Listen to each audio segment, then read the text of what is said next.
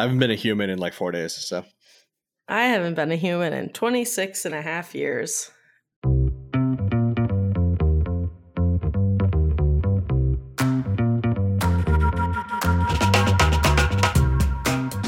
Welcome to Blind Spotters, a movie podcast about the movies we missed. I'm Zach Pocklib. I'm Amanda Luberto. And today we are swapping different kinds of Rocky. I watched Rocky Horror Picture Show for the first time, and Amanda watched Creed. But before we get to that, Amanda, how are you doing?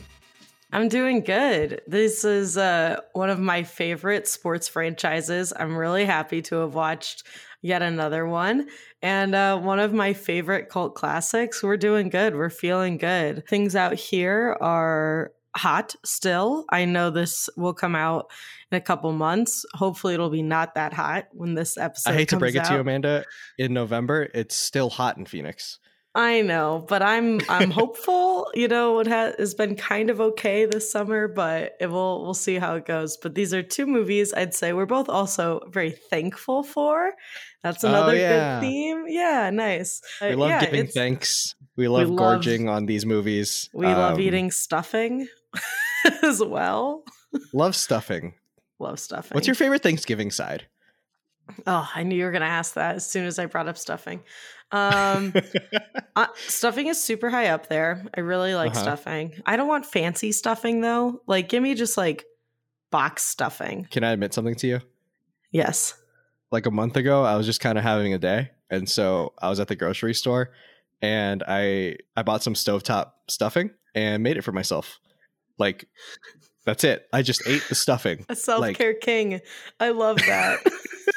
yeah, Yeah. love stuffing. Love, I'm a big sweet potatoes gal. The last Mm. couple of years, we have redefined the Luberto sweet potatoes in a more savory direction. What else do I love? I like cranberry sauce, but I make sort of like a cranberry. It's almost like a relish consistency more than like Ah, a okay. jelly consistency. yeah Um, yeah yeah, anyway, yeah what about you? What's your what's your go to Thanksgiving sides? honestly and this is probably a development in the last five years love a great green bean casserole Oh, I fuck so hard with a green bean casserole. I fucking, you know what? Scratch everything I said before. That's the right answer.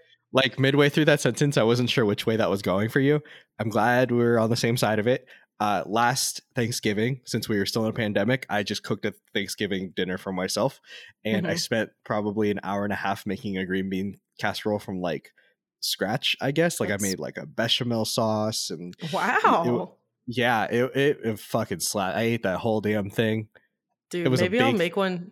Like, I have green beans. Maybe I'll make a green bean casserole. just try to manifest fall yeah. Yeah. Literally. Just like pretend that fall is happening and then maybe it'll cool off. Wow, that's so great. All right, well, let's get back to our movies. So I'm doing good. These movies are great. We love Thanksgiving food. How are you? How are you doing? I'm doing solid. I've been traveling a lot lately. I've been to Denver, San Diego, Phoenix just for work, pleasure, you know, all the things. I watched the whole first season of Ted Lasso yesterday. Nice. You know me, I don't watch TV in chunks. And yet, what a joy. I have an amazing update for our listeners. I have finished Mad Men. Yeah! I want to start it again. yes, exactly. No, so here's the thing. It's such a soothing rewatch So to good. just be like, so all right, let me go to the office and see what my friends are up to. it was good. It was a good fucking Okay. show, dude. Nice. Yeah. Do you want to get to these great. movies? Yeah, let's do it. Do you want to tell people why we paired these movies? Yes. Okay. So forever you have wanted me to watch Creed, and we were trying to figure out sort of where to put it. And I had Rocky Horror Picture Show for you on sort of my long list, and jokingly we sort of paired them together as like a placeholder. And as we continued to do the show and as the show developed more, it kind of felt super right to like put these movies together as different types of Rocky, which I think is a very fun little little topic. Yeah, I'm just glad I got you know got you to watch a sports movie. Do a Let's coin do this flip. flip. Uh, call it Uh Tails. heads. Oof. Okay, so you get to pick which movie we talk about first. Yeah, we're gonna talk about Rocky Horror Picture Show because I have like a lot of questions and some thoughts, but mainly questions. I love that. I was really hoping you would pick this one first, so I'm excited. Give us the plot summary of the Rocky Horror Picture Show. We will be using the verbiage and the language that is in the movie when referring to the movie. Um, we don't condone the use of the phrase transvestite when talking about people um, in the trans community, but that is what the, the movie is referring. So we are going to do that only in context of talking about the movie. Okay, so Brad Majors, played by Barry Bostwick and Janet Weiss, not Vice, Janet Weiss, played by Susan Sarandon, are a newly engaged couple whose car gets a flat tire in the middle of nowhere on a cold and rainy night. So they go back to a castle that they saw and find an eclectic group of people holding their annual Transylvanian convention.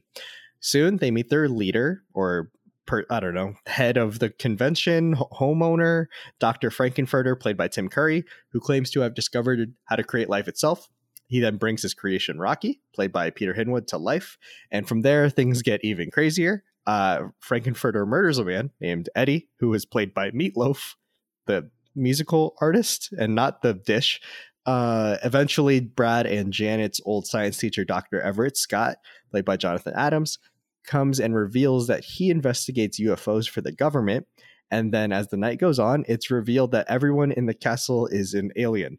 Frank-N-Furter at one point captures them and transforms them, them being Brad, Janet, and Dr. Scott, into statues, and then dresses the statues into co- costumes and brings them back for a, like a live cabaret performance thing.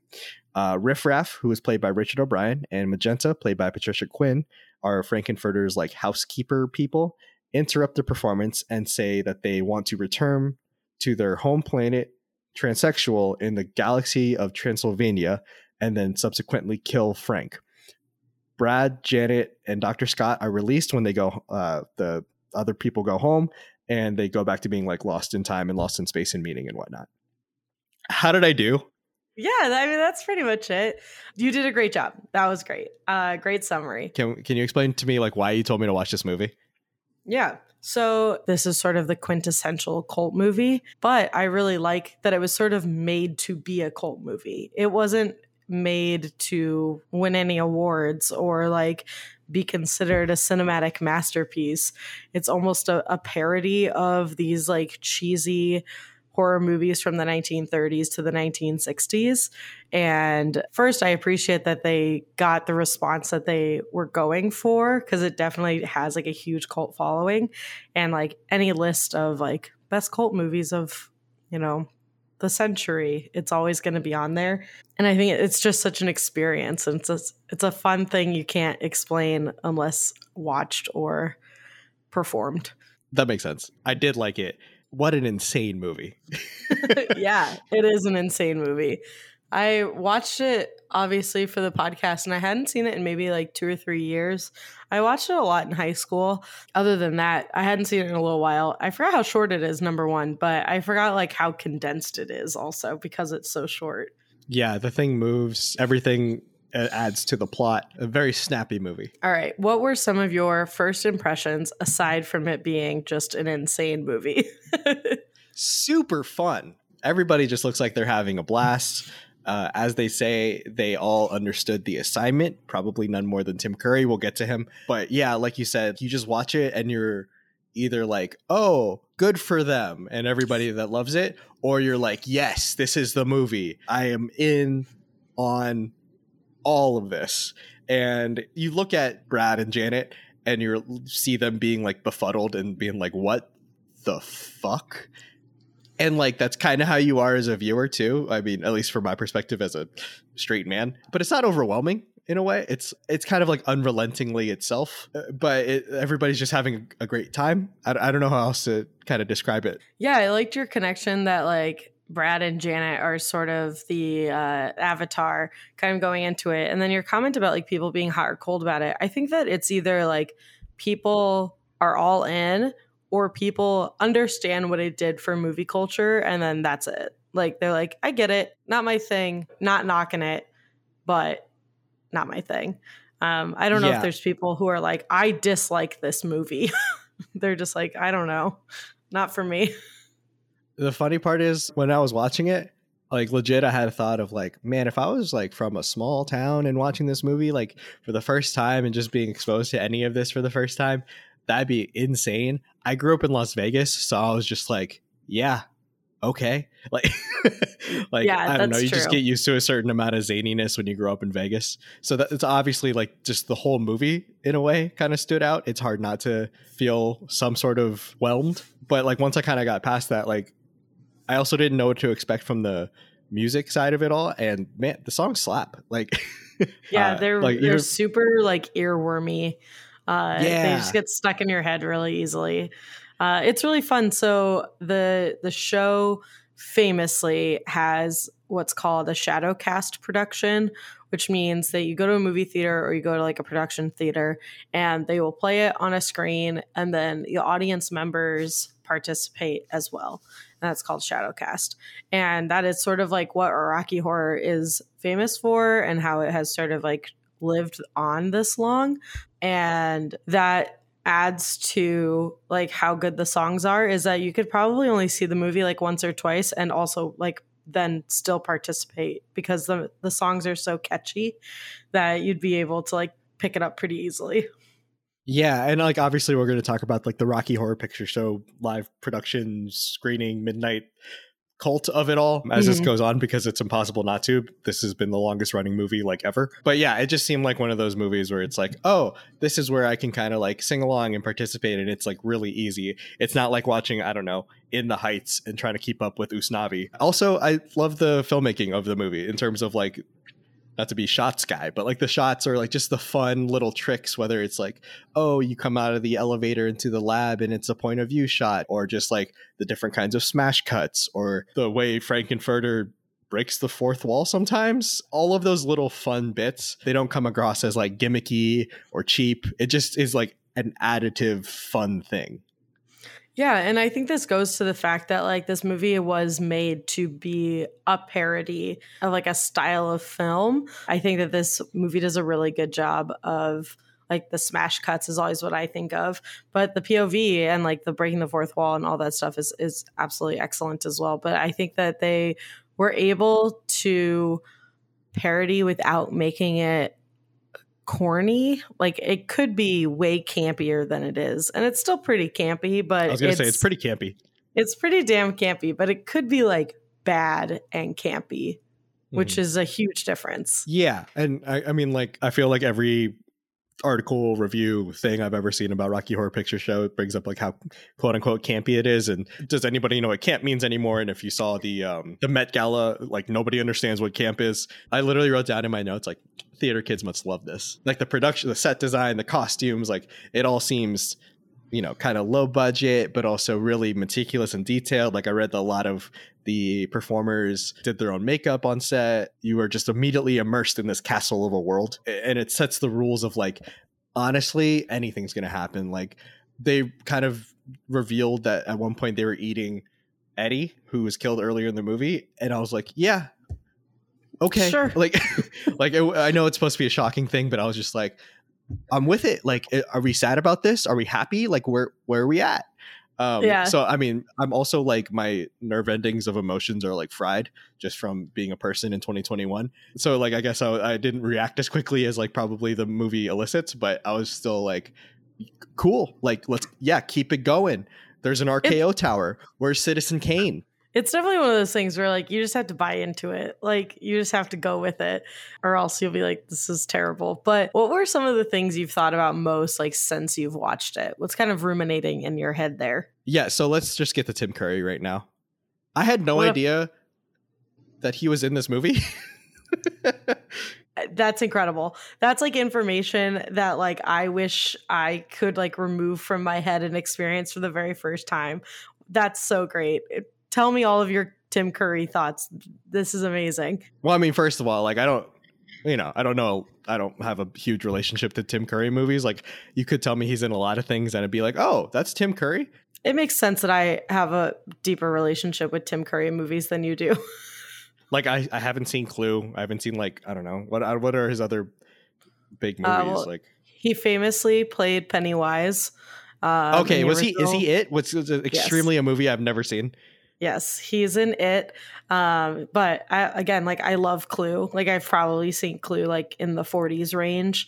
Uh, that movie's so funny. I have that on DVD. Yeah, Tim Curry's great. Like he he plays this type of role really well. Yeah, so he is like all in. It's like not even a heat check. It's just like always on fire. He's really obviously like the driving centrifugal force of it all, mainly because that's what his role is supposed to be, but also like if he has any like hint of hesitancy in his performance, it all kind of falls apart from there.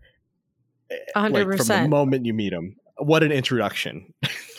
yeah, I mean, you need him to be as big and bold and out there and wild and going for it the whole time or else the whole movie doesn't work. He sets the precedent of yeah. Look, this is how insane this movie is going to be and not I don't mean insane in a bad way. I just mean like insane as in wholeheartedly in on it. Especially at the time that this movie was made. Like Yeah, it's 1975 yeah like those roles like weren't celebrated or like it's hard to overstate how uh important it was for Tim Curry to just like be really just going for it the whole time with this yeah. thing but also like if you don't believe Tim Curry is Dr. Frank-N-Furter you don't believe the rest of the movie so you you need him to be that over the top the entire time in order for any of it to work he just rules in this movie. I don't know. I don't know how else to say. Like, who the hell can pull off any of Frank-N-Furter's costumes?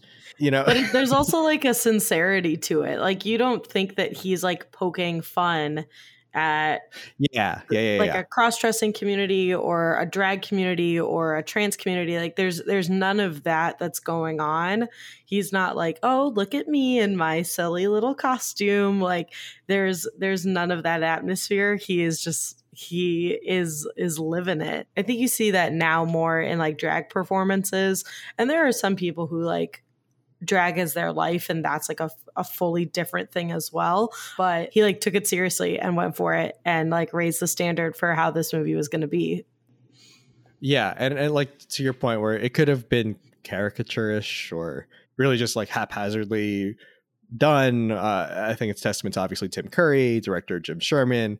The screenplay is written by Richard O'Brien. That it's just it's never poking fun at Frank-N-Furter, but yeah, I just you know got to give Tim Curry his flowers for just owning it.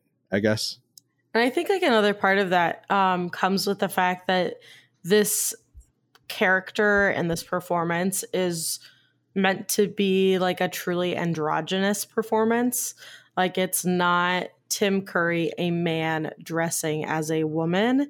It is truly Tim Curry, like in full male voice, male features, in fishnets and a corset. And there is both gender assumptions happening at the same time. And there is you know sexual fluidity throughout the whole thing as well he creates a perfect man but then also like takes Janet's virginity and like there's no box in which Dr. Frank-N-Furter fits in, which I think makes the character a lightning in a bottle, but also like like what you described earlier where like anything could happen next whether it's like we we built a, a buff tan blonde man or we're like eating our friend we met an hour ago like it really anything could happen in the next like scene. And i think that's just because like you never know like what frank-n-furter is doing and it's because he's undefinable. Yeah he has to be like charming but also kind of like threatening but also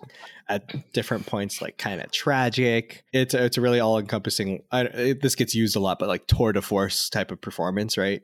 And yeah like you said it all falls apart if he doesn't ace it and he aces it. Another thing obviously i've thought about a lot since watching this movie is it's probably really important or like loved by the lgbtq plus community which is one of the few things i knew about the movie heading into it. Again i'm a straight man. I don't want to be speaking out of pocket too much but like what a world to put on screen like what a what a, a scene to put on screen in again 1975 this is like in the same movie year as like one flew over the cuckoo's nest and jaws and classic post new Hollywood movies, and then also you have Rocky Horror Picture Show. Everyone get your bingo card out. Even in the musical realm of this year is Grease.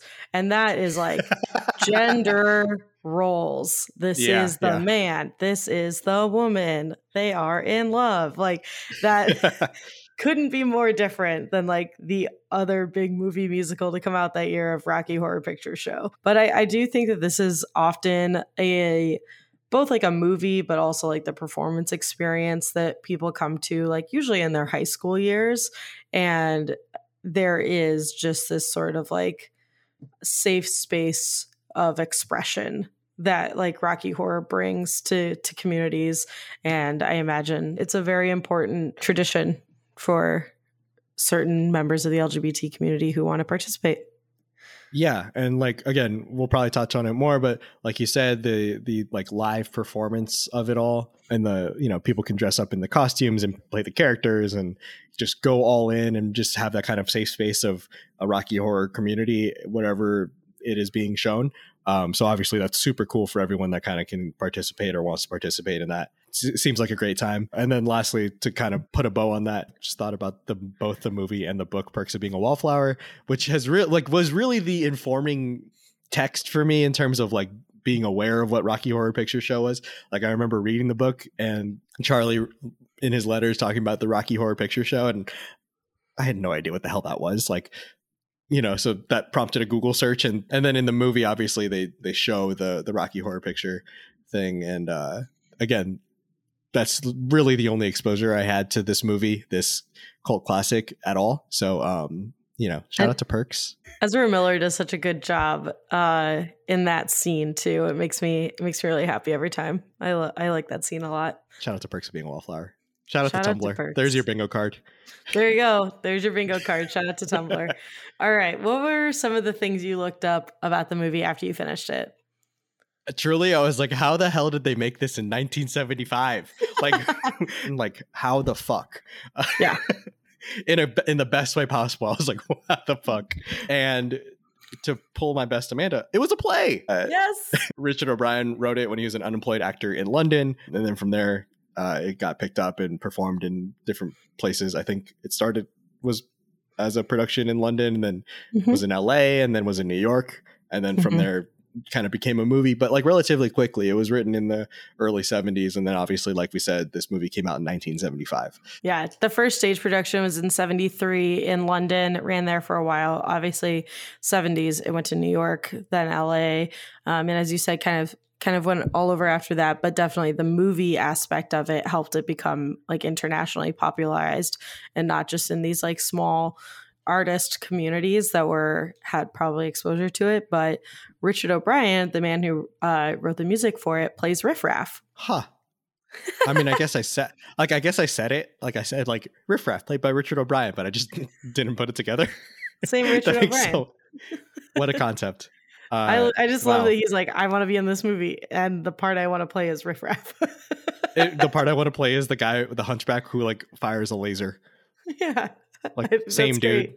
Yeah, and then after uh, that kind of deep dive of how the hell did this get made was like, how did critics feel about it? And honestly, I could kind of predict like some critics would be like, "What the hell is this?"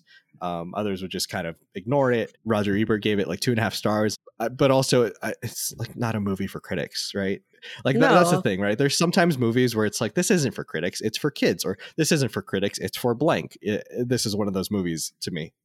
Yeah, and that was what I was attempting on explaining earlier when I said why I picked it. Like it was made specifically to not be a movie for critics. Like it was made to be this sort of like unlovable, lovable thing. And I love that it just like had the wherewithal because a lot of like cult movies are only good after like 10 or 15 years that people are like, this shitty movie is actually uh, great, ironically. And this movie was like made to be ironically shitty, but that was the point. Um, so finding out that Roger Ebert gave it two stars is the least surprising thing that's happened to me uh, all year. No, he gave it two and a half. He got he gave that extra half star. That's good. Raj. Good old Raj. And then uh, it's going to be a lot of like the same things I looked up in, in like Chicago. Um, but I looked up if Susan. First of all, I didn't know Susan Sarandon was in this movie either. Yeah, hell yeah. So. I was like, I was like, oh, I know who that is. I've seen the, I've seen Bull Durham. I know who that is. or I've been a go. person since Yeah. 1980. And I was like, can she sing? And uh, she did sing in the movie. She wasn't really like super comfortable singing. They made her sing Happy Birthday in her audition. She did well enough. I read that when she had seen the production, I think in LA, nobody made Janet like very funny. And so she kind of went at it like, oh, I can give a little bit more life to this Janet character in my own way. And then she does like a serviceable job singing. oh, that's awesome. I didn't I didn't know that uh part of it. That's really cool. Yeah. And then lastly, the last thing I looked up was actually this was like I looked up before watching the movie was is there a Rocky Horror Picture Show production in Las Vegas near me? Which like is the most predictable, yes. But like many of the productions uh, around, I guess probably the world, it had gotten like shut down or postponed because of the COVID nineteen pandemic. Um, so hopefully that can you know get going again because that'd be cool to go to. Uh, just because I feel like yeah, I've seen the movie and like so it's not in my blind spot, but I I haven't fully experienced the Rocky Horror Picture Show until I go see the Rocky Horror Picture Show and I can be the virgin sitting in the crowd and get called out because I don't know all the songs or I don't know all the words to the songs like damn it Janet or uh, you know I, I can't do Yeah. the time warp. I I fully support you going to a production of it. It's so fun. Should we talk about sort of like how to participate right now? Yeah, give me and like the listeners the guide of like what I don't know about what to expect or how to act, I guess is the better question. How to act Yeah. at a Rocky Horror Picture Show performance. Okay, so I wanted to start by like how the Shadowcast version sort of like came about because this is one of my favorite fun facts about this movie is that it came like very naturally. The movie started having these midnight movie premieres every weekend while the show was like sort of in the underground gaining popularity and people were just coming literally week after week after week and seeing the movie literally every single Saturday night at midnight for like weeks on end. And so naturally, the movie's not very dense. You you'll learn the lyrics, you learn some of the lines, but you start to have opinions about the characters. And the whole thing started when a teacher, when Janet, when they're in the car, when she puts the newspaper over her head, when they like get out of the rain, he screams, Buy an umbrella, you cheap bitch. And like that's how like that is how like yelling at the screen became an aspect of Rocky Horror Picture Show when you see it and like how the shadow cast came. So there is what they call callbacks and audience participation when you go and see it. Some of my favorite ones is anytime Brad is on screen, you scream asshole, and every time Janet's on screen, you scream slut, except you usually try to start doing that after Janet's already had sex. So if you do it beforehand, there's primarily like going to be somebody else in the room that's like, ah, give her a week at least. Like like someone else will like call back at you of like you you did it like a little too soon. That's always fun. Obviously, you do the time warp with them. There's also aspects of you like throw things at the screen and you like participate in that. So you could bring a water gun and whenever it's raining you like shoot water into the air in the beginning when the the wedding scene is happening you throw your popcorn or rice into the air the rubber glove scene um, you like snap your rubber gloves or the noisemakers when uh, we're going to meet rocky for the first time. Whenever they scream great scott you're supposed to throw a roll of toilet paper at the screen. When they uh, want to have a toast at dinner once like the professor is there everyone throws toast at the screen. Like there's a lot of fun stuff like that. But honestly like as you end up watching the show like it all kind of becomes like pretty clear. Like i i took my sister i think last year if not the year before to her first Rocky Horror Picture Show. And like by halfway through, like she kind of had caught on as to like when you say what. The main thing is if it's your first time, you have to put a V on your head in red lipstick to indicate that you're a virgin and that you have not done it Ah. before. There is um, most likely a chance someone might pull you on stage if you're a little too close because you are a virgin at the scene where all of the statues like come back to life or during the time warp. So there's like little things, but I fully support going, sitting in the back, secretively experiencing it, and then the next week coming back and admitting you're a virgin and kind of participating. and then every time you go after that, you kind of like know what you're up to. But it's a fun time. Like you get to dress up, you get to yell at things, you get to swear, you get to throw toast. Like it's kind of a good time had by all. As two people who enjoy a good mosh pit, uh, I'm sure like just any sort of visceral release in public with people you don't really know but feel a kinship with is always a special moment or uh, a special couple hours to spend. And so, um, yeah, it seems like a blast. Thank you for the uh, the lesson. That was Amanda's Rocky Horror Corner, I guess. Yeah, yeah, yeah, absolutely. Uh, I'm glad I could help. Did you notice? Because I am really bad at this kind of stuff, but I noticed this last time that in the very first wedding scene, Tim Curry plays the priest. No, because I, I I honestly didn't know what Tim Curry looked like. Oh, fair. Well, that was something I noticed this time after seeing it a thousand times. And I'm sure once I saw it, I was like, oh, then they like kind of pointed out to you a couple different times. it's kind of obvious. How did I miss this all these years? yeah, that's fair. I mean, I'm sure, like, I feel like when you watch Rocky Horror Picture Show, you're not locked into the first wedding scene. Yeah. You're like, all right, yeah, yeah, let's get to the first song. Yeah. Damn it, Janet. What a great first song. Well, in that vein, to spring another question on you, do you have a favorite song from this movie? I saw this in the outline, and so I've been trying to think about it. But I think "Touch a Touch a Touch Me" is my favorite song in the musical because it just like encapsulates this sort of like sexual freedom that they all have and i love seeing her just like say fuck it. Like i think it's so funny and it's yeah. so cute but i mean time warp is obviously a classic. Damn it janet is great obviously.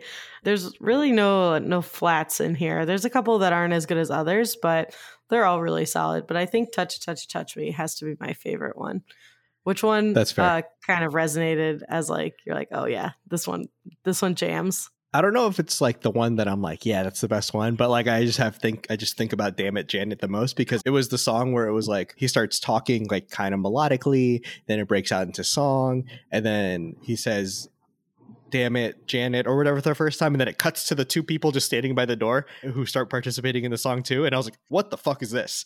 Uh, what is happening? It's that kind of movie? Okay. And and those two people are Riff Raff and Magenta. Okay, that's what I thought, but also yeah. I was just like I was like, what's like, going on here? What's happening? yeah. Yeah. The whole meatloaf bit of it all. I don't understand the meatloaf thing because I think it's funny uh, that you didn't know that also. But I guess if like I guess if you didn't know Tim Curry, you definitely wouldn't have known meatloaf was in this movie. like anytime the subject of meatloaf comes up, like the artist, not the food, I have to compartmentalize it in my head as that. Oh, we're talking about the artist Meatloaf, whose music I still have never listened to.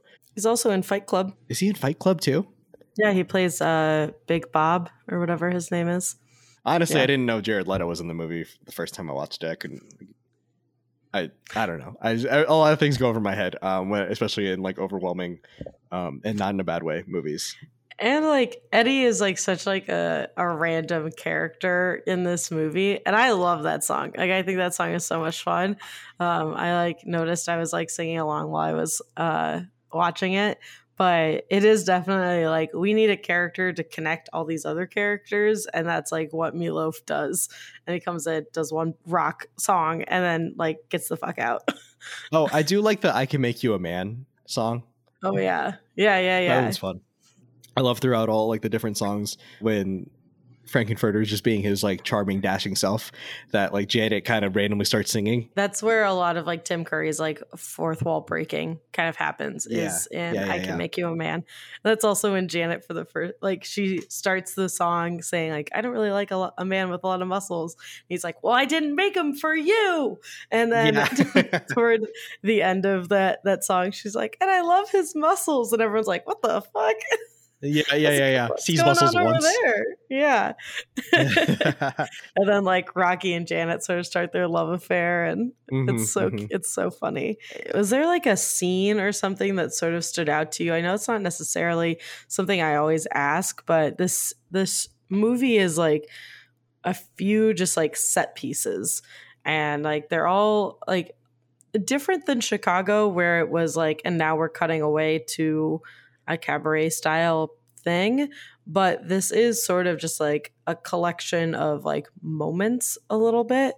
Was there like a certain thing or like a certain scene that kind of like stood out to you that you think about a lot? Um, probably just the first time they go to Frank-N-Furter's lab because you've just been hit over the head with like being shown this kind of world that's in this castle. And then you go to a laboratory and you find out that Frank-N-Furter is making a Frankenstein, which I guess is like the obvious connection there, uh, mm-hmm. Frankenstein monster. But that's where like three songs happen in just when you're up there. The the world is kind of just like pounding itself onto Brad and Janet, and you see them kind of start to like be like, oh, this is kind of cool, but like I know I'm not really this, but also like maybe I maybe I am kind of feeling it. And it's like I guess mo- the most jarring because the rest of the movie you're like, okay, these are the rules in the world, or these are this is the world we're in. Like I didn't know people were gonna get murdered in this movie. And, yeah. and so like once Frank-N-Furter murders Eddie, I was like, okay, I, I'm pretty sure this is like we've reached a threshold to a certain extent. Granted, you know, we can talk about what Frank-N-Furter does to Brad and Janet, like that's kind of uncomfortable. But yeah, like I was like, what the fuck is happening? But I was saying that for like an hour to that point. There is a lot of aspects of the Frank-N-Furter character that in a 2021 lens are, you know, they wouldn't have done it this way. Especially like the language used in the in the song of course is just not what we use anymore. There is absolutely an argument that those sexual awakenings on both ends could be seen as non-consensual uh assault. Yeah. Yeah but i also like i do like that we got to experience it from janet's point of view at first because like she debates it and then as like Frank-N-Furter is ready to go, she's like, wait, hold on. maybe I like do want to do fun some some stuff and that is absolutely not how you should handle sexual relationships. That is not what I'm saying. Do not push until someone says yes, but I think like in that moment it did make me feel a little better that you know, she eventually is like, "Wait, I kind of like I kind of want I kind of want to try." I did like the bit where she turns on the screen and it just cuts to Brad and he's just smoking a cigarette. yeah, and he's like, he's like, what the, f- what am I, what happened? He's got his like head in his hands. Yeah. Like, oh goodness. Yeah. Yeah. Oh, no, Brad. and I love that like her response is to sleep with Rocky, and like now that also brings you to like one of the most famous scenes in the movie where it's like Brad, Janet, Rocky, oh, Brad.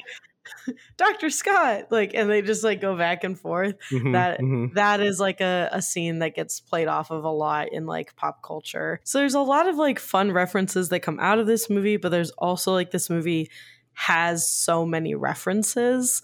Like, mm-hmm. you know, obviously the Frankenstein's monster, you're creating a dim life force for whatever you'd like to use him for. Obviously, alien stuff, you know, the idea of Transylvania as as depicted in um, Dracula movies, um, this sort of like hero and heroine lost in the in the wilderness on a dark night stumble upon you know a brooding castle like that's like very 1930s black and white horror movie so there's a lot of like references that it is creating but then also it itself creates a lot of references for the next like 45 years of movies what an um, experience what an experience. Do you have a character you would dress as if you ever went and dressed up? I feel like, you know, I could pull off the the narrator guy you know, just dress up in a three piece suit.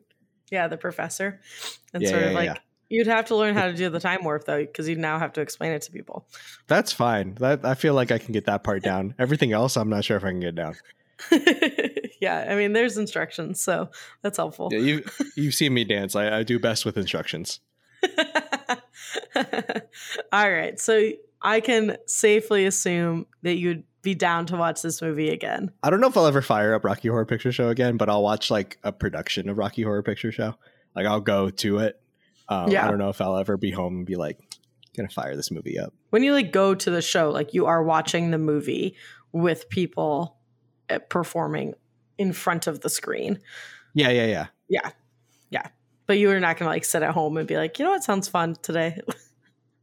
well, Rocky yeah, Horror. No. yeah, no, probably not it's a fun one to watch clips of online if you like ever have a song stuck in your head. You just go watch that little bit. Let it be clear. I like the movie. Yeah, I enjoyed. I had a great time. I just I don't know. I, I don't know how many musicals I'm rewatch. I guess I watch High Society a lot, which is like the antithesis to this movie. But anyway, uh, um, no, I like the movie. I would recommend if you haven't seen it, you should watch it. I picked it very specifically because I knew I would have to force it out of your blind spot, but that it has like cinematic value, and I'm glad that as a as a cultured movie watcher that you've now seen it and you can say you've seen it. Exactly. Yeah. Yeah. Cool. All right, we're going to take a quick break and then we are going to get to Creed. The Blind Spotters podcast is not at all sponsored by Francis Boutique in Phoenix, Arizona. This small gift store is women owned and operated and is the best spot for gifts for the upcoming holidays. If you're looking for someone to say, Oh my god, it's perfect. Where did you get it? This holiday season, when they're opening up your gifts, look no further than Francis Boutique. Please consider shopping small this Christmas, and as always, support local businesses. Amanda, one step at a time, one punch at a time, one round at a time. It's time to talk about Creed. Hell yeah. Tell me All what right. happens in this pitch perfect motherfucking movie. a 10 out of 10. All right. So we meet Adonis Johnson, played by Michael B. Jordan, fighting in juvie. A woman comes, takes him home. Flash forward a couple of years later, he's fighting in Tijuana. He's a grown adult, um, but then goes to like sort of a stuffy corporate job during the day. He quits. He goes to a boxing gym in Los Angeles where he's living and asks Apollo Creed's trainer's son to train him and is denied. Then we go to Philadelphia. So uh, Adonis, referred to as Donnie, moves to Philadelphia to track down his friend, his dad's friend's slash opponent, Rocky Balboa, played by Sylvester Stallone, and asked to be trained by him. After some convincing, Rocky agrees, but tell him it's going to be hard work. Uh, there are many cool training sequences along scenes of Donnie falling in love with Bianca, a musician played by Tessa Thompson. Uh, they fight against a local fighter and they win, but Donnie's real identity of being Adonis Creed gets out, Apollo Creed's illegitimate child. Um, international heavyweight champion turned felon Ricky Conlan challenges him to a fight after finding out that he is uh, Apollo Creed's son. And after some back and forth, Creed and Rocky agree that they are going to fight him. While they are training, it comes out that Rocky has cancer, even though he does not want to do chemo after what happened to his wife, Adrian. The two come to an agreement to fight if the other one does. If you fight, I fight. The duo travel to Liverpool for the fight, where Donnie is gifted his dad's famous red, white, and blue boxing shorts with both names on it from his mother as an act of support. So we've got Creed in the front, but Johnson in the back as he's trying to create a name for himself. Creed and Conlan fight a lot, and it is very gruesome. And ultimately, again, our hero does not win the fight, but wins the night. Um, and the movie ends with the duo uh, walking up the famed Rocky steps in Philadelphia. It's kind of a simplification, but I feel like I did it. Yeah, it's a sports movie. He's, he told us who the hero was. He told us what happened in the final game. That's all you could ask for. I uh, specifically appreciate the line I wrote. There are many cool training sequences. I feel like that could be a general line, like a log line for the Rocky franchise. Many cool training sequences. Also, Miracle. Many cool training sequences. I was waiting to see how long it would take you to bring up Miracle, which is probably your like favorite sports movie. because famously really you love hockey. It's true. Um, but also famously, I love Rocky. So this is great. yeah. But again, my favorite surprise of 2020, because 2020 had a lot of surprises and none of them were good, except for Amanda texted me and saying, Rocky was good. Yeah. I I was one of the shining movies I watched last year for the first time. All right. So why I mean, was that why you picked me to watch this movie? Well, I picked this movie because several things. First, as covered in our introduction pod, it's my favorite movie. But more importantly, I think it's the perfect blend of using the IP's nostalgia, but to also make a great movie. Like, there's no, mm-hmm. this is like a number one, no reason this movie should be this good type of movie. And in the, I guess, post MCU world that we live in now, it's rare that a movie saga is able to churn out something as good as Creed seven movies into the franchise. And like kind of reinvigorate the franchise because this was this franchise was dead in the water pretty much after Rocky Balboa. But just as clarification, Amanda, how many of the Rocky movies have you watched? Uh, just the first one, just Rocky, which again and Creed. is fine. That's it. which is fine. It was kind of like a fun test case of like you know, I love this movie because I grew up on the Rocky movies. I feel like if you have a father figure of a certain age, you probably have your 80s action heroes or 80s sports movie heroes that just kind of get Im- embedded into your life. Like either you're like an Arnold Schwarzenegger guy or like Jean-Claude Van Damme or, you know, one of your Sylvester Stallone movies. And Rocky was really the one that like my dad and I would watch a lot, probably because he'd be like, watch this Rocky movie and then come work out with me. Uh, Isn't this like fun? Yeah, exactly. Like, oh, let me try to do these one arm push ups. But it was uh, for for you who has only seen the first movie and don't have all the the myth making and the legacy of it all. How did you? What were the first impressions? What stood out in this movie, having only seen literally just Rocky? I will shout it from the rooftops. I love the character of Rocky Balboa. I love him. Like I, my my I do. The the thing I didn't understand about and this is talking about Rocky, like actual Rocky. The thing I didn't understand about the movie and the franchise and the character is I was under the impression it was a hyper masculine, very aggressive type character. And it's it's not. Like he's very sensitive. He like wants to impress the like girl next door who works at the pet shop.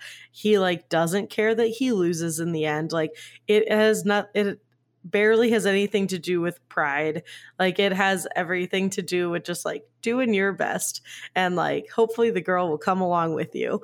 And i was just like really surprised at the like take on masculinity when I watched Rocky the first time. And I love that that like that still like stayed very true to this character. There was no the girlfriend is going to be a distraction like moment that could have happened like he just is like a very well-rounded character even if you can't understand him okay. i just i love rocky I love how this is like a confessional of like you admitting you love a very beloved character, one who is so beloved that they literally have a statue of him in Philadelphia, yeah. which I've taken. No, this is at. like this is literally uh not groundbreaking information to anybody, but it was nice to be reminded, like even in you know all these years later, that this character is still just like I don't know, man. I'm just trying to like go about my day. You want to train? it's it's gonna be hard. Like I I'm gonna sit down. Like you you do your, like I'm gonna push you. yeah. Bell the bell does not dismiss you, but I'm gonna take a nap. I, am gonna go I, talk I, to my wife and sit on a chair and like bring her a flower in the graveyard. That's all I yeah. want to do today.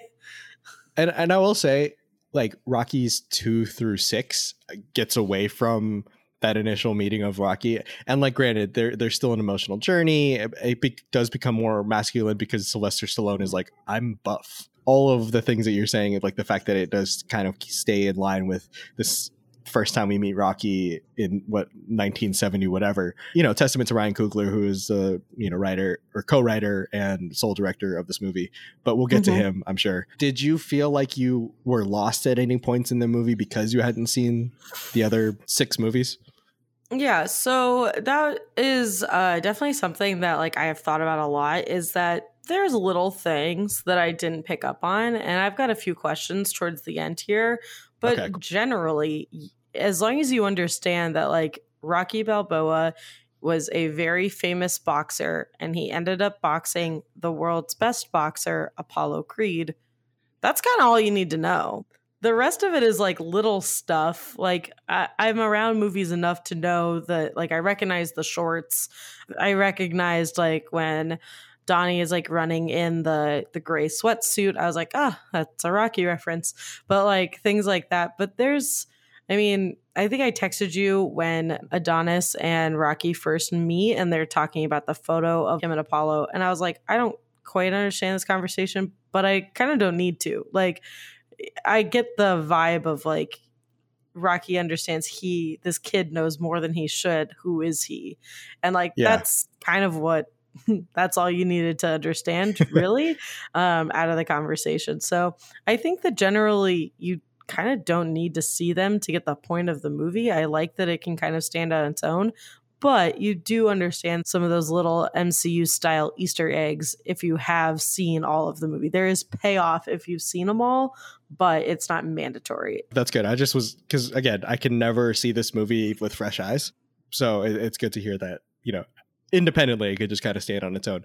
Um, what else kind of stood out to you in this movie? Yeah, so I was we were just talking about that that scene where I had kind of I had made a note earlier. I thought that there was like a shocking lack of race commentary in this movie, and it's not bad. It doesn't need race commentary. It was a lot of like underdog black guy fighting a powerful white guy. Like that that happened as well. Doesn't need it, obviously. It kind of yeah.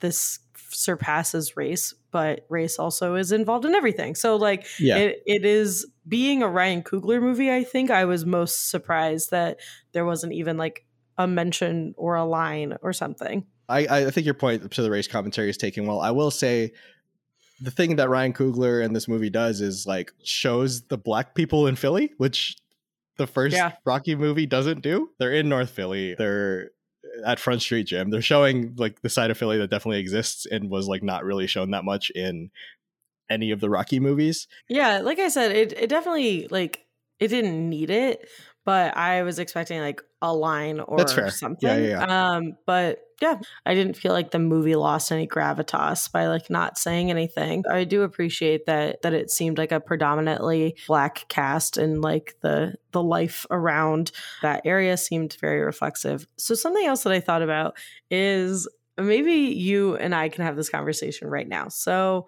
you always say that you like it, but that it's like not really a great film. And I disagree. Like people really like this movie. I understand it is definitely like a movie that like did not need to be made, but I think that people like are happy it got made and they watch it and they're like, hell yeah, they did a great job. Can you like maybe explain more of like your hesitation with like this movie and its reception? Yeah, no, I don't say like that it's not uh, it, like I love this movie, so it is a great movie. I'm saying so like you know whenever Black Panther was first the conversation of Black Panther was like oh this could be like a best picture winner and there were some people like that superhero movie. Because it's a Rocky movie because it's a IP laden movie it is just comes with that kind of inherent like yeah it's good for a Rocky movie you know it's good for a saga type of thing. So people don't think of it as like a prestige film you know and, and, mainly when i when this conversation is had it's mostly from like a white lens right an old mm-hmm. white lens but like you know when people talk about the great movies of the 2010s it's not like creed's really coming up even though i put creed up there with like the social network or like i don't know phantom thread or Lady Bird or any of the great 2010s movies but you don't really hear it in that conversation. So, as a person who loves movies and I say my favorite movie is Creed, sometimes I can tell when people are like, "Really? Like, dude, hmm. you know, you know." And it's not a guilty pleasure because I love this movie too much to feel guilty about it, but I can tell when people are like judge the love for it. It's like, you know, people laugh at the Fast and Furious franchise, but Fast 5 is legitimately a great heist movie sometimes it's dragged down by lesser entries in the saga. Same with Rocky. Like Rocky 5, not good. Rocky Balboa, yeah, it's fine. But other than the first Rocky, none of the other movies are getting awards considerations, right? So that's what I mean whenever it's like I love Creed and it's my favorite movie, but it's probably I don't think not taken as seriously from people who say they love quote unquote cinema, you know. Okay. Yeah. Does that make sense? That's fair. You know, no, I totally understand. I just like I watched it and I was like, no, that was like legitimately great. Like I'm like, wait a second, I'm missing something. Cool. Uh the last thing, which I think you're gonna fight me on, the last thing I sort of took notice of is didn't care for the HBO or the pardon the interruption. Didn't like it. Took me out of That's the movie. Fair. I understand that it's supposed to be like grounding and it's like this is existing in our world as well.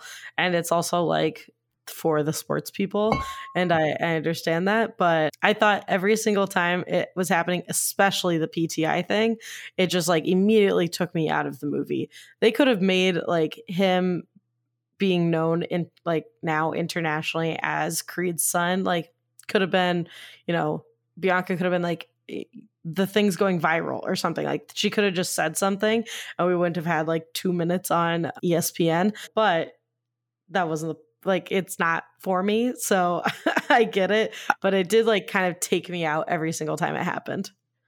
That's fair. It's literally is just it's a fun way to do an exposition dump.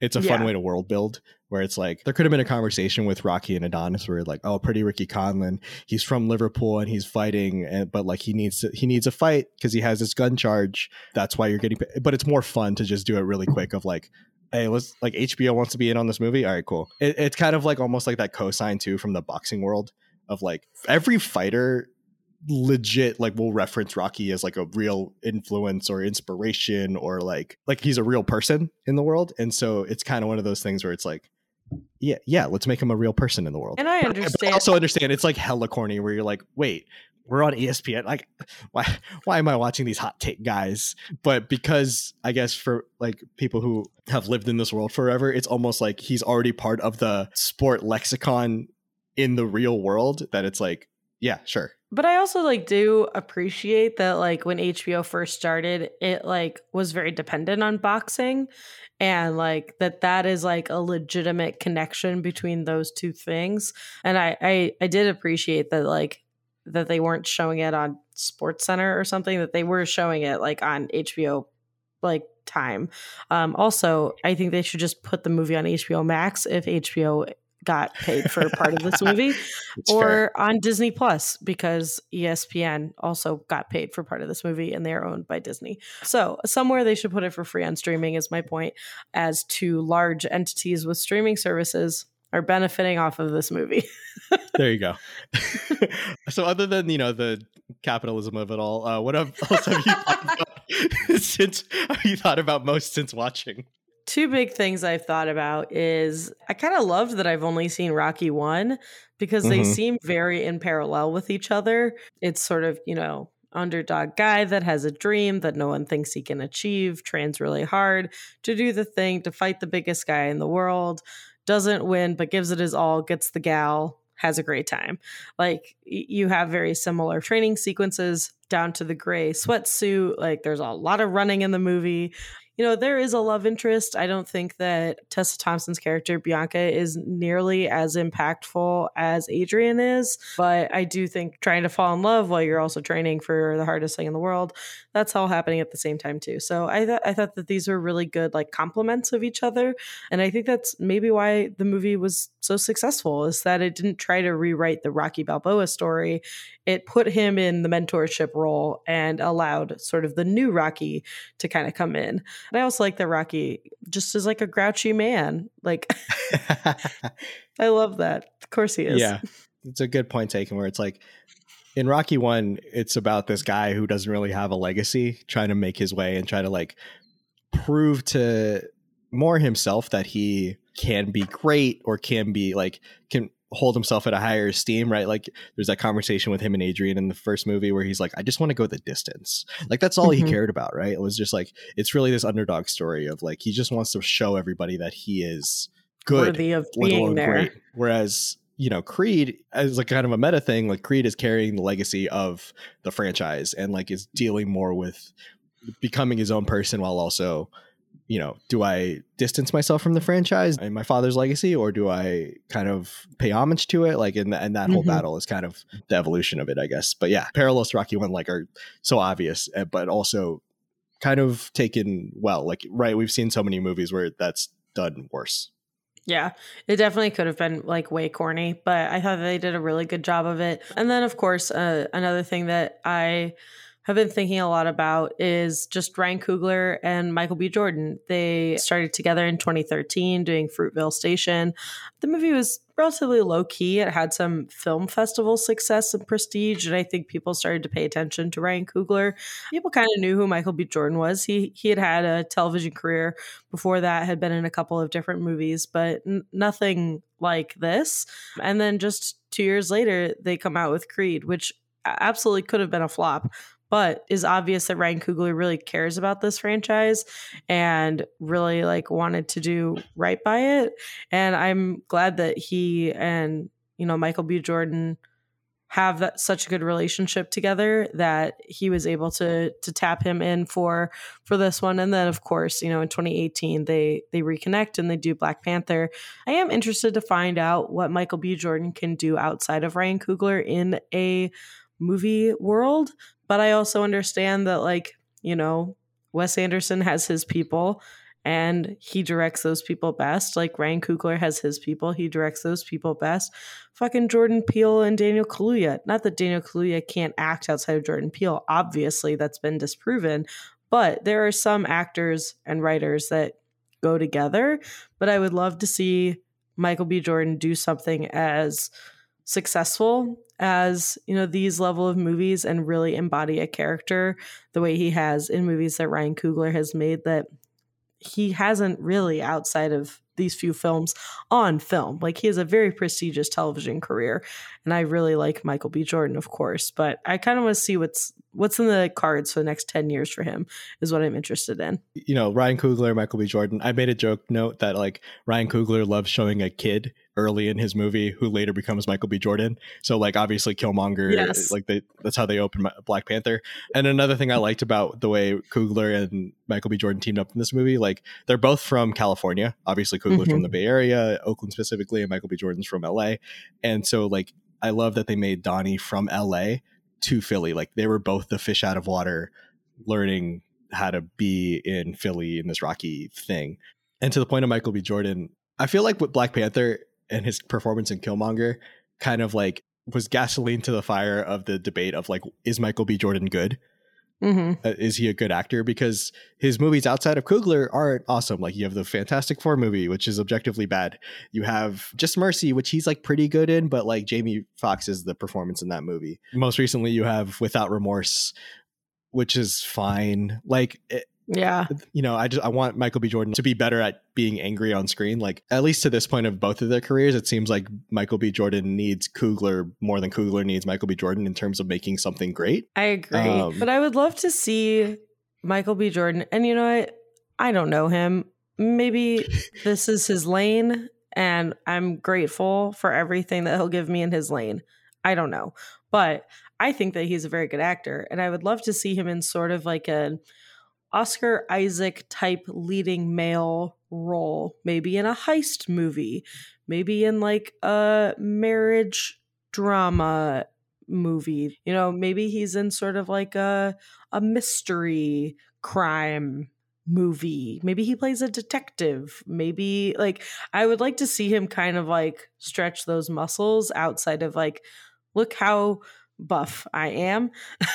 and I will famously always watch Michael B. Jordan be buff on screen. That's fine with me. Same. But I, I yeah, an objectively beautiful man. But I think he has the chops to do kind of a next level thing. And I'd be interested to see, like I said, what is what his career looks like in the next couple of years in or outside of a Ryan Coogler film. Yeah, and it's interesting because Michael B. Jordan, I guess we're in a world where we're like post movie star. We have people who are in movies a lot and who are like stars, but we don't have that like transcendent movie star. And Michael B. Jordan's probably one of the closer candidates to that, where he's like both a celebrity business person and also like an actor. But it's interesting like the choices he's making so like on his yeah. docket right now is like he has a remake of the thomas crown affair which like there's your heist movie and then he will Hell also yeah. star in a movie called A Journal for Jordan, which is supposed to be directed by Denzel Washington. And then he's making a third Creed movie because they made a sequel to this. So yeah. I don't know. He's 34 years old. He has like, you know, 40 years of movies left in him or however many he wants. So I, I could talk about Michael B. Jordan forever. So after watching this movie, what were like some of the first things you looked up afterward? I wanted to know if Michael B. Jordan did any of his own fights. because they were pretty gruesome. And it turns out he did all of his own fights, which is fucking crazy to me. Like that man's face is probably insured for like a million dollars. Like, and some of the, I mean, I understand that it's mostly makeup. I get it. Like, I'm not an idiot, but some of those scenes, I was like, damn, those those look like really yeah. hard punches. but you know, he's talked a lot about, and so has Sylvester Stallone talked a lot about how much Michael B. Jordan trained for this movie. You know, there's the the famous anecdote where he comments about getting knocked out one time during filming and and stuff like that. So that was like that was really interesting. I figured someone as beautiful as Michael B. Jordan would just get a stunt double, but I guess not. Good for him. Gotta gotta get into it. Um, I wanted to know if it won any Oscars. Sylvester Stallone was nominated for Best Supporting Actor, but ended up losing.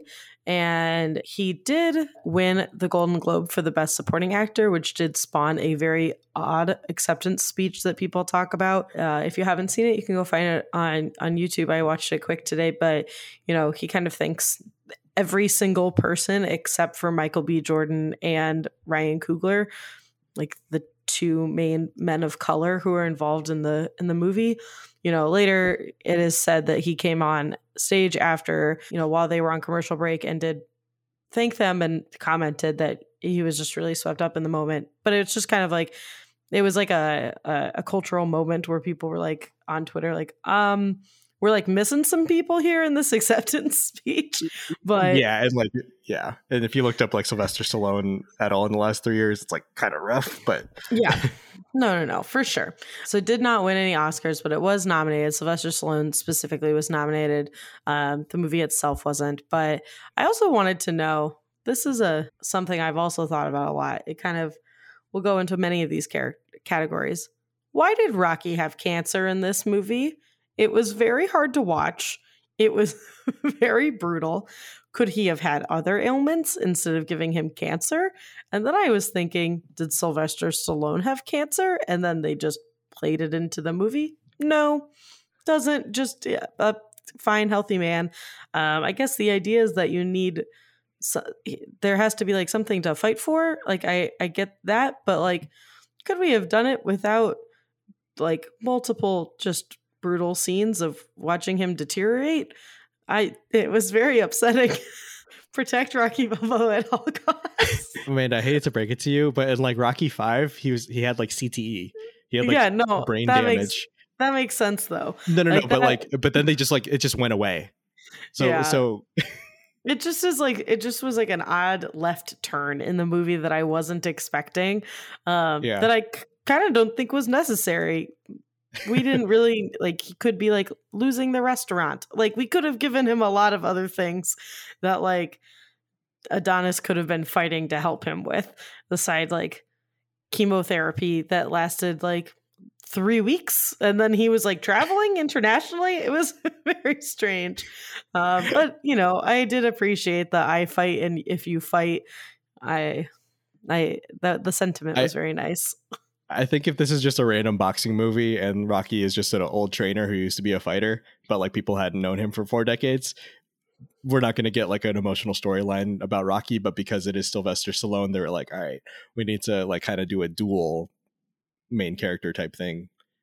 Yeah, but yeah, it is, it is like it is like oh, of course they made Rocky sick because they need to have the they need to make you worried about him in some capacity or whatever. I'm always worried about him. oh my god. okay, Adrian. Jesus. I love it. Rocky. It's so good. Anyway. It's so good. Yeah. But anyway, that was just like a I, I looked it up. I was like, why did they make this creative decision?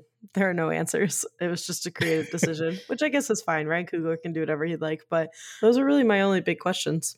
Did you have any questions like that you want me to answer? I mean, I know I've just been like mansplaining the Rocky franchise for the last like 45 minutes, but that's okay. I have uh, mansplained just musical theater as a genre to you, so it's it's even. This is why we're doing this. But um, you you kind of touched on it, but I think the thing that I didn't understand throughout the movie that maybe was worth watching some of these movies for, or maybe doing a little bit of pre research was I didn't understand that like Apollo Creed and Rocky Balboa were like not enemies, but they were like opponents for They were rivals, yeah. rivals. Yeah, that's a good word for it. Rivals. But they were also like really good friends. Like when the one person made a comment about like Rocky having spoken at the funeral, I was like, why would he speak at his rival's funeral? Like that doesn't make sense to me. So in Rocky 3, Mickey dies and then Rocky loses and kind of loses his inspiration to fight. And Apollo comes and trains Rocky and kind of gets him back into the sport and and all that. And but Mhm. so Apollo when he's like, "Hey Rocky, I'll train you. I'll, you just owe me a favor." And Rocky's like, "What favor?" And you don't learn until the end of the fight or the end of the movie that the favor is that Apollo wants a third fight, but not like a real third fight. He just wants to let like let's go again and then the movie ends on like a very famous like 80s ass screen grab. At the end of rocky 3 they're best friends. I mean and that's the thing too like it's common in combat sports. Oftentimes like after you punch each other in the face for a long time and the other guy is still standing you're like okay cool. Sometimes that does evolve into like friendships. Like it's been common where it's like uh, ufc fighters like if a guy submits one another one there's been times where after the fight they're like can you explain what you did to me? Like you know can you can you teach Yeah. me like what the hell happened or they become training partners or or you know they kind of just build a relationship in that but yeah in terms of the rocky universe yeah they become friends and then they're just like hey remember the time we beat the shit out of each other twice yeah Cool. Uh, are there any like last comments or or um, questions you have for me, or just things you noticed in your rewatch that you wanted to to add before we leave? and let me say ludwig Göransson went in on the score like the way he ghosts in bits of the classic adrian theme the classic rocky theme all It's of so it good. um The th- even You- like like uh, Adonis's themes, like the Creed themes, like the the the music is really good in this movie. well obviously the the running scene where it slows down and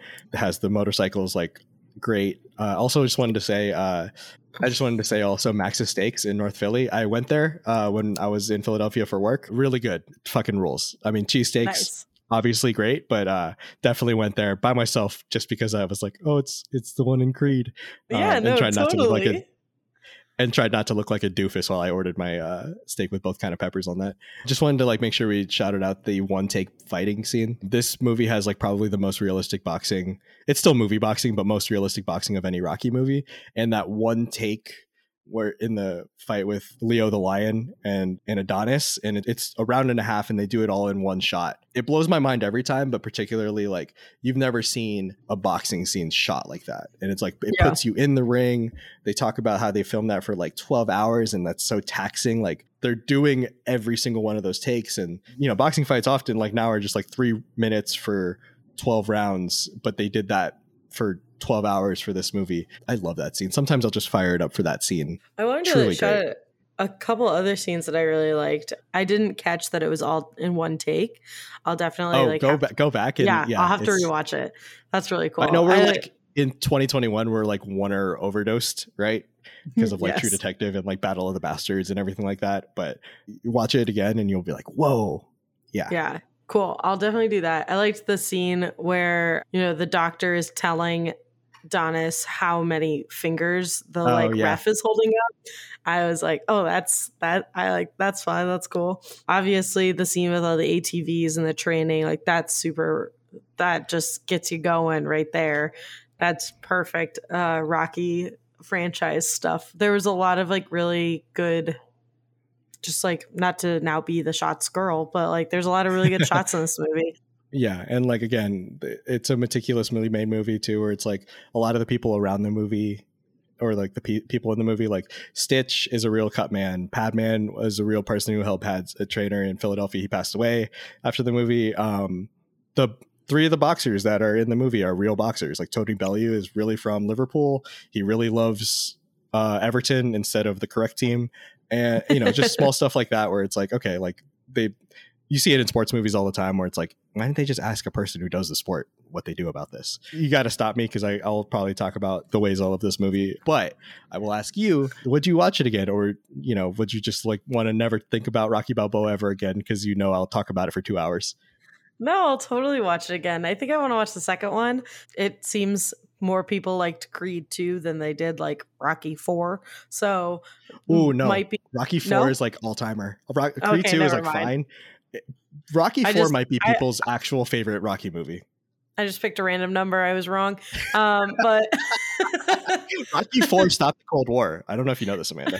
oh yeah, it, I'm not. Jo- I mean- I'm, I'm not even joking. I love thing. Rocky Balboa. He is an American war hero now,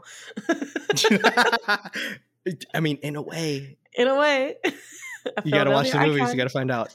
Yeah so i think I'll, i will continue in the creed pathway um, and then maybe backtrack but uh, yeah i'll totally watch it again it was great super hype Thanks for tolerating me. Uh, I'm glad you liked it. Uh, hey man i made you watch uh, a movie about transsexual aliens so uh, that's fun you know, layers. We all have layers, and we're gonna keep uncovering them for one another because that's what the whole point of this podcast is, and also movies because there are so many stories to tell. Speaking of which, uh, do you want to just talk about what the next movies are? yeah okay so it's gonna be christmas time soon my favorite time of the year and so we're going to do some backdoor christmas movies some some movies that are christmas movies but not really christmas movies maybe movies you watch around christmas time. Maybe you get into an argument on twitter defending that this is a christmas movie. We're kind of in that realm. So i am picking for zach edward scissorhands the tim burton movie. And then for Amanda, I am picking the classic The Thin Man, a fun murder mystery. Really just trying to, you know, again, nail the target audience, I guess, here. yeah. Um, uh, what do you know about edward scissorhands I know that he has scissors as hands. It's a Tim Burton movie, and I think Johnny Depp is in it. Um, yes And I know that when I was in middle school, I thought it was weird, and so I never watched it. yeah So that's that's about it. What do you know about the Thin Man? Nothing. I know literally nothing about this movie. I've never heard of it. When you were like, you should watch The Thin Man. And I was like, sure. And you're like, sorry to give you more old movies. And I was like, with a gun to my head, I couldn't have told you what movie, what era this, This- movie came out. I've never heard of it. This is by far the oldest movie I've made you watch. It's from 1934. I don't want to tell you the main couple's name No. because like that's one of the fun parts of like that's one of the parts of the movie where I was like, ooh, okay, I, I get Yeah. that. I'm excited to watch Yeah. Edward Scissorhands. I don't think I've watched many Tim Burton movies other than like the first two Batman movies. Yeah. Uh, you and I talked a little bit about this. Obviously, like I, I've said on the podcast before, like in you know middle school and high school, I was a big Tim Burton person. It was very classic for those of us who were shopping weekly at Hot Topic um, during that time. There's it's to be fair, the- I like I would go to Hot Topic and like want to buy stuff and then think like I'm not cool enough. good. I love it. Jesus. So I just, it was a lot of time spent in that room. It has to give me some sort of benefit. The illusion of being cool all these years later is fine. Yeah, Tim Burton has a lot of movies that I really like, but I don't think that there are a lot of Tim Burton movies where if you haven't seen them, you are like actually missing something in your cinematic experience in the world. But I think Edward Scissorhands is like a very proper combination of like his world building, his his weirdness, but the beauty in it, and also like how well he works with Johnny Depp. He's done a lot of other movies with Johnny Depp very famously, but I think that this is the clear winner of of that combination. I'm really excited for you to watch it. It's also very beautiful. I'm excited to watch it, especially since, like you said, like Tim Burton movies are always just like one of those things where you're like, you're getting into something, and it's going to be Tim Burton. It's very similar to Wes Anderson, where like it's art, but movie art. Like it, it is a it's a sculpture, but it's also a movie. And Is it a uh, feeling? No, it's more Okay. like it's more art uh, than anything. but yeah, it's good. I think you'll like it. Um, Aside from Edward Scissorhands, what else is on your watch list at the moment? I don't know. It's kind of just I'm in a weird movie thing where I'm just kind of I have all my lists, and none of the movies on my lists are like speaking to me, and so I'm just gonna f- start firing them up. Like I'll I might fire up like Shakespeare in Love or Jurassic Park 2. I'm kind of in like an unhinged, I've watched a lot of movies phase, but also in the next, well, I guess by this time when people are listening to it, I will hopefully have seen Dune like three times and No Time to Die and Mhm. probably The Eternals by the time, you know. Uh, so there's a lot coming in theaters, which I'm excited about. As far we as at also home, have don't know. Last Night in Soho. And That's a movie you'll tell me. Wes Anderson's movie, French Dispatch, will be out by now. Oh yeah, Amanda, movies are back. Cinema. Amanda, what's on your watch list? Um, on my watch list, obviously, is to finish The Sopranos before uh, the movie comes out, but is also I've had The Lincoln Lawyer on there for a while that I've been meaning to watch. Things like that. There, I think similar to you, I've I've had this list for a while that I've been a little like just just like not watching, and I need to just Mhm. like start firing through them because I know I'll like them. It just I don't know what stops me. But and if anyone has any suggestions for like the next big legacy TV show I should be watching, send me some suggestions. I'm open to suggestions. Uh, can I have give you a suggestion for an iconic TV show you should watch? Sure. Uh, One Tree Hill, an American classic, uh, a real story of just teenagers trying to find their way and also playing basketball. Yeah, I've seen the pilot like six times. Maybe know? I've seen the second episode. I think. I'll give it Oh, a shot. God. I'll give it a shot. I'll watch that pilot. you really don't have to. time. It's not that. It's not that great. I love it, but it's not that great. I think also as these movies come out in theaters, it'll prompt like, oh, uh, French Dispatch is watching. Let me finally fire up these Wes Anderson movies, or Yeah. uh, Dune is coming out. Let me fire up these Denis Villeneuve fight uh, movies that I've. They're all fights because you know yeah. everything's a fight. Um, Everything's a fight. shout out to Rocky. I love him. Is he your favorite Italian man on film now? No, but I think that's like a really tough question.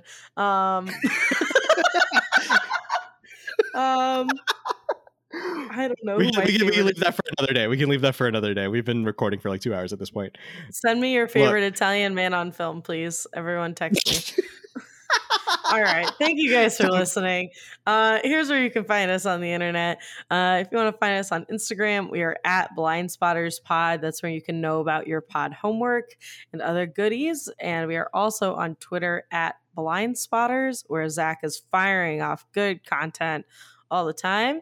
And Zach, where can people find you on Twitter? You can find me on Twitter at Zach Pokleb, and as always, you can follow me on Letterboxd to see how many times I watch Grace Kelly movies. And if you would like to send me your favorite Italian man on film or any variation of a compliment, you can find me on all social media at Amanda Luberto. Uh, I like compliments. Look, we all love compliments. I'm just asking for some. That's all. Can I ask you like a really? I know we're trying to get out of here, What's up? you you texted me about the fire breathing during the walkout in Creed. I meant to ask you about Oh. this earlier. that was badass. If you were walking out to a fight, what would be your song? Oh, I should have predicted that you were going to ask me that.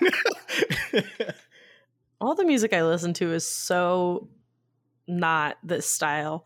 Look, we've had a Um, fighter walk out to Spice Girls and then knock a dude clean out. Like you can walk out to whatever you want. That's badass. I think I'd have to pick if I'm thinking like I'm getting hyped up and I'm like ready to go. I'm gonna have to pick like an early Dillon Francis song, which is like such like a deep cut of my interests. But I'm gonna just like surpass like the actual music that I listen to and just listen to like right before I go to like a big party full of people I don't know, like music of like hyping yourself up. You're getting out there. You got lots of energy. I'm gonna go with like something off of like 2015's this mixtape is fire that's a that's an oldie something in there Beautiful, beautiful. What I just about wanted to. I, it changes all the time because I don't know if I want to go whimsical or like serious. I do think walking out to Who Dat Boy would be really tight. yeah that's a good one Like yeah just given the long intro and everything like that. yeah yeah that's a good one oh by the time this podcast comes out i will have seen tyler the creator that's fun Oh, that is fun. Shout out to you. yeah Shout out to Tyler, the out creator. Shout out to tyler the creator shout out to rocky balboa shout out to italian Shout out men to on movies. screen shout out to movies Shout out to Dr. Frank-N-Furter. yeah hell yeah shout out to tim curry in general just what a guy Shout out to You Susan watch- Sarandon. You should watch Clue. Actually, that's what you should watch. You're you're getting side homework now. You're getting uh sec- secondary homework. You should watch Clue. It's very Okay. funny. I'll watch Clue and then you can watch Rockies 2 through 6. Oh, that seems like a lot more movies than I than I gave you. I'll watch either Rocky or Creed 2 by the time I see you next. That sounds good. Let's get right. out of here. Dear Lord. Let's do it. All right. They want us out of here. Thank you guys so much for listening. As always, uh, you guys know where to find us, and we will catch you next time. Bye. Do the time warp.